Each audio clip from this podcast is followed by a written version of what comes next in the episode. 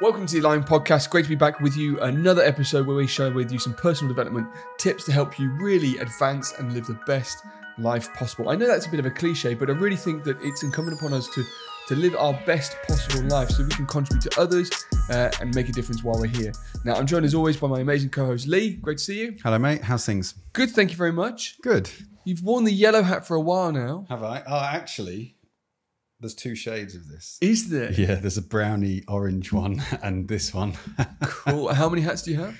Because that was a question before, lot. wasn't it? I think like eight, nine different colours. I think nine or ten. And do you have like an MTV Crib style drawer that you pull out and all your hats? I have them all laid on top of my desk chest of drawers. I love that. Well, today's today's fun. Today's uh, a Q&A episode, so really excited to get into some questions, some really good questions actually, and some questions that are going to change uh, potentially your financial future. Um, so uh, make sure you stay tuned for those. So um, we've got a we got a couple of questions in from different people. Uh, the first ones are really on Bitcoin. So um, really, it's it's your area of genius. So I'll ask them, and, and hopefully you can give some good good answers to people. Um, so I suppose starting off simply, uh, what's the best exchange uh, for Bitcoin, and, and where's the best place to buy Bitcoin? yeah. So, What's the difference between buying and an exchange, actually? so not there is no really any difference. You you when you exchange an exchange is a place where you can exchange your fiat currency for cryptocurrency. So So fiat currency is your currency in your country. pounds, dollars. Yeah, fiat is just uh, any currency backed by government is a fiat currency. Yeah. And fiat actually means backed by government. I think it's Latin. This is a bit of a tricky question, actually. So I use Coinbase as an on ramp, but as you know, recently a lot of banks have stopped people from using all different exchanges. So mm. this changes all the time. So a good thing to do would be to a make sure your bank will let you buy crypto and if they won't open up a new bank that will and probably just do a google search to find out the best ones i think monzo which is an online only banking service i think they allow you to buy crypto um, but i personally use coinbase. Yeah. and that's because my bank allows me to link my bank and just transfer money straight into the account. But then once i've exchanged that those pounds for bitcoin or ethereum which are the two that i, I basically buy um, i take them off and put them on a wallet. Uh, but i believe we've got a question about that as well. Um, now i used to use bybit so there are a lot of different exchanges um, i've used i've used a lot i've used i can't remember them all i've used bybit binance coinbase uh, gemini uh, and then a few others, but I can't remember their names. But yeah, Coinbase. Is there any difference in the rates you get uh, depending on the exchange? Does the exchange take a cut? Yeah, so they if they will take a small percentage, and sometimes you can get better percentages, but it's penny. It's not a lot. So that's so that said, then in my mind, from what you're saying, it doesn't really matter what exchange you use, so long as your bank can get your money in there, Yeah, because you're not keeping it on that exchange, are you? No. You're putting it into your wallet, which is the next question, which is where do you store your Bitcoin? yeah. So I have a uh, Ledger Nano X, I believe it is. It's been Yeah. a long time since I bought it. I think that's the one That's I told one, you to yeah. buy as well. They do a Ledger Nano X and a Ledger Nano S. Um, honestly, I'm not sure what the difference is. Yeah. Um, I just bought the X um, Yeah. and it works really well. And what that does is you install a software on your computer. It's like a USB stick. You plug in a cable, plug it into your computer, but the the way it's made safe is that it never actually connects to the internet. Yes. So once you transfer it to that storage wallet, you have a passcode. I think it's an eight-digit passcode, and then you have a, a, a word safe code thing as well, key phrase. And once it's on that storage device, it is safe. Mm-hmm. So Bitcoin, as of the 9th of August 2023, has never been hacked, but exchanges have. So there's a thing called Mount Gox. I don't know if you've heard of it, but it's funny. It actually used to be a Magic the Gathering cha- uh, exchange trading exchange. So Yeah. Magic the Gathering's like a card game that it's like a nerdy card game. I used to play it when I was a kid. My brother still plays it, um, and it got changed into a cryptocurrency exchange, and they had millions and millions of Bitcoin on there, and someone just robbed the lot. It was just it, it was a massive thing way before Bitcoin was Yeah. really commercialized and, and was popular. But the exchanges can get hacked. Yeah. So the majority of your crypto wants to be on a cold storage. Okay. Mine's hidden in secret places uh, in my house. I've And do you have multiple cold stores? I only have one. I just have one. Um, Do you worry that the cold store might fail? I don't, but it is it is a, a valid point. Yeah, you Yeah. mentioned this on the previous episode. So probably yeah, if you if you're stacking like big amounts, probably split it between the, them. But And just keep it next to your shotgun. yeah, just keep it next to your shotgun. Yeah. Perfect. Then that leads us into this this final question on Bitcoin, which is a really interesting question actually, because obviously the the, the Bitcoin market is going up and down. Mm-hmm. You, so most of us we spoke about in the previous episode dollar cost average. So you buy a little bit each week or each month, Mm-hmm. and the fluctuations in the market eventually go up, so you earn more money. Yeah. The question is, if you buy on the exchange, which I assume is on the market essentially, Mm-hmm. and then you put it in your wallet, Mhm. does it still fluctuate in value or is it locked in at the value that you drew it out? Yeah, no, it's not locked in. Mm-hmm. So this, I tried to touch on this at the end of the last episode, but I don't think I clarified it enough. But this is a question that I get loads. Mm-hmm. Loads of people ask me this, and uh, the easiest way to to explain it is with a full Bitcoin. Mm-hmm. So if you bought a full Bitcoin at the minute, it's twenty three thousand pounds, twenty nine thousand dollars, somewhere around that mark. And you buy one full Bitcoin, so you've got one Bitcoin, and you take that one Bitcoin off an exchange, and you put that one Bitcoin in your wallet, and you've got one Bitcoin Mm-hmm. and then you forget about it for five years. And in five years, one Bitcoin is worth five million quid.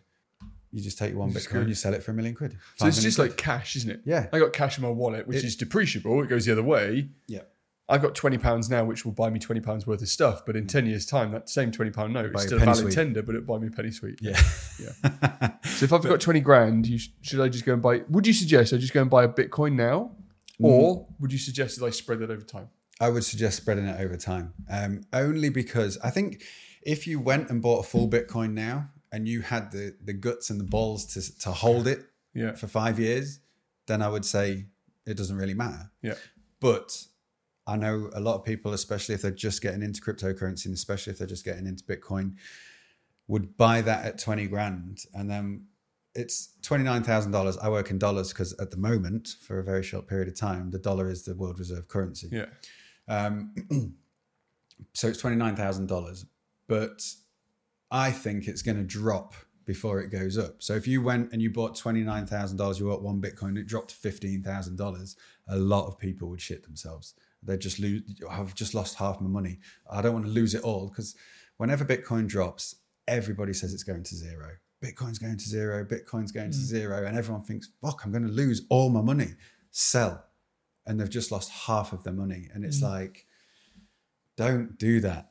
Just hold, hold, hold. And that's why I recommend that people dollar cost average because if you buy a thousand pounds worth now and it drops by half, you're more likely to hold that 500 until it comes back to a grand mm. or further than you are if you put 20 grand in and it drops because you will shit yourself. And I suppose that the game that you're playing, maybe, and the game that I would think about is that I'm actually just collecting money for the time when it becomes a tender that I use to exchange, Yeah. like I use cash instead Yeah. of an, like an investment just to pull it all out. I suppose because you get taxed if you pull money out, don't you? Capital gains, yeah. Yeah, So the idea is give your kids your Bitcoin.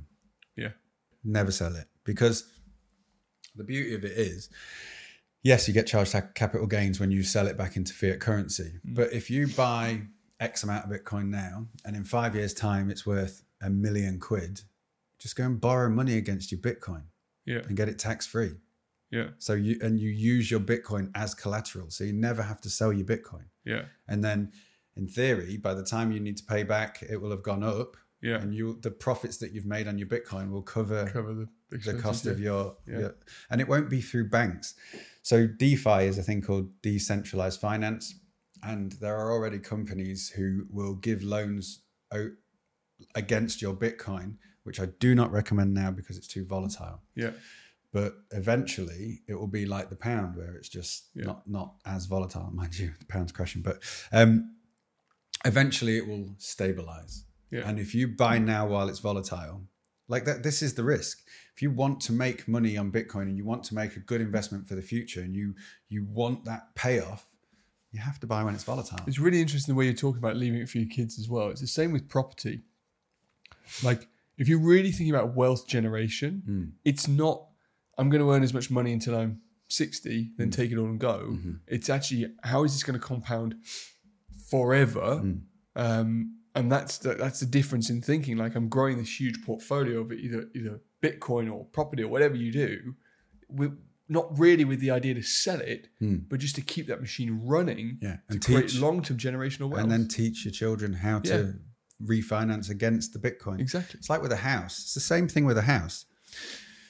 Eventually, when I die, I will have houses that are financed up to the eyeballs. Yes. Because I will have refinanced the houses, but I will hand them to my children. If I, Yeah. if you sell all your houses and then hand your children cash, they lose half So of it's it. a really interesting book. Um, it's something like Invest Like the Rockefellers or Mm-hmm. Manage Money Like the Rockefellers. And it talks about there was this, I can't remember the name of the family. There was this other company at the same time as the Rockefellers started who were the uh, one of the wealthiest families in the world. Mm-hmm. But they left the whole family cash and no education. And within a generation, all Gone. lost. Whereas the Rockefellers really put it into something that would grow, whether you agree with what they do or not, Mm. into something that would just continue to be a machine that moved Yeah. Um, and much more sensible investing. So I, mean, I think it's invest like, like the Rockefellers. It's a good Yeah. book. Okay. Um, yeah, I don't agree with a lot of the Rockefellers do, but they, No, definitely, they definitely know how to make, Make and money. money. and kill people. Yes. Anyway, um, so there's our questions on Bitcoin. Um, uh, we've got two other questions. Um, the first one, which is a lovely listener of ours uh, and, a, and a bit of a fan of mine, he just asking me how my guns are. how are the guns? Very good. Uh, very good. I don't need to flex because I just know how good they are. Uh, feel free to go over to my Instagram at Dr. Tom Waller to perv. Um, then, Lee, Yes. next question is Yes. What coffee are we drinking on the show? Like, do you just made me a coffee date? You said it'd be a good one. I'm, I'm wired. Yeah, that's a good I'm co- absolutely wired because the the portafilter in that machine's massive. It takes a big 58 mil portafilter. But the coffee that we use is Seven Districts. Yeah.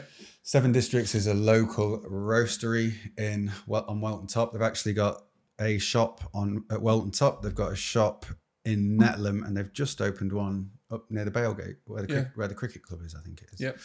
And yeah, their coffee is amazing. It's a really good coffee shop. Everyone keeps telling me to pop up and. at Welton. Yeah. Yeah, go to it. It's Is it? beautiful coffee shop? Yeah, it's really really nice, and they've got like the roastery you can see through the glass, and it's it's all in the back, and they've got Nice. like a coffee garden.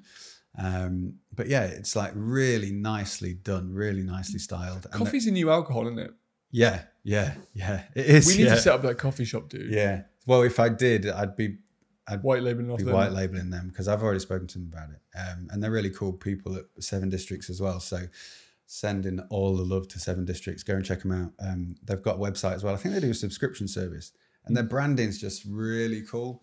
You can learn a lot about business from Seven Districts. That they're, Cool. they're killing it. so those are the questions we had today. Um, and if you have any other questions for the show, please do just uh, message us uh, at abandon at abandon average or at Dr. Tom Waller, or, or leave a comment on the YouTube. We're getting we're back on YouTube, so please uh, check that out if you're listening to us uh, on your podcast. Thanks again for listening. Really appreciate it. Um, we look forward to seeing you again next week. Uh, Lee, thanks for joining me. Thank you, mate.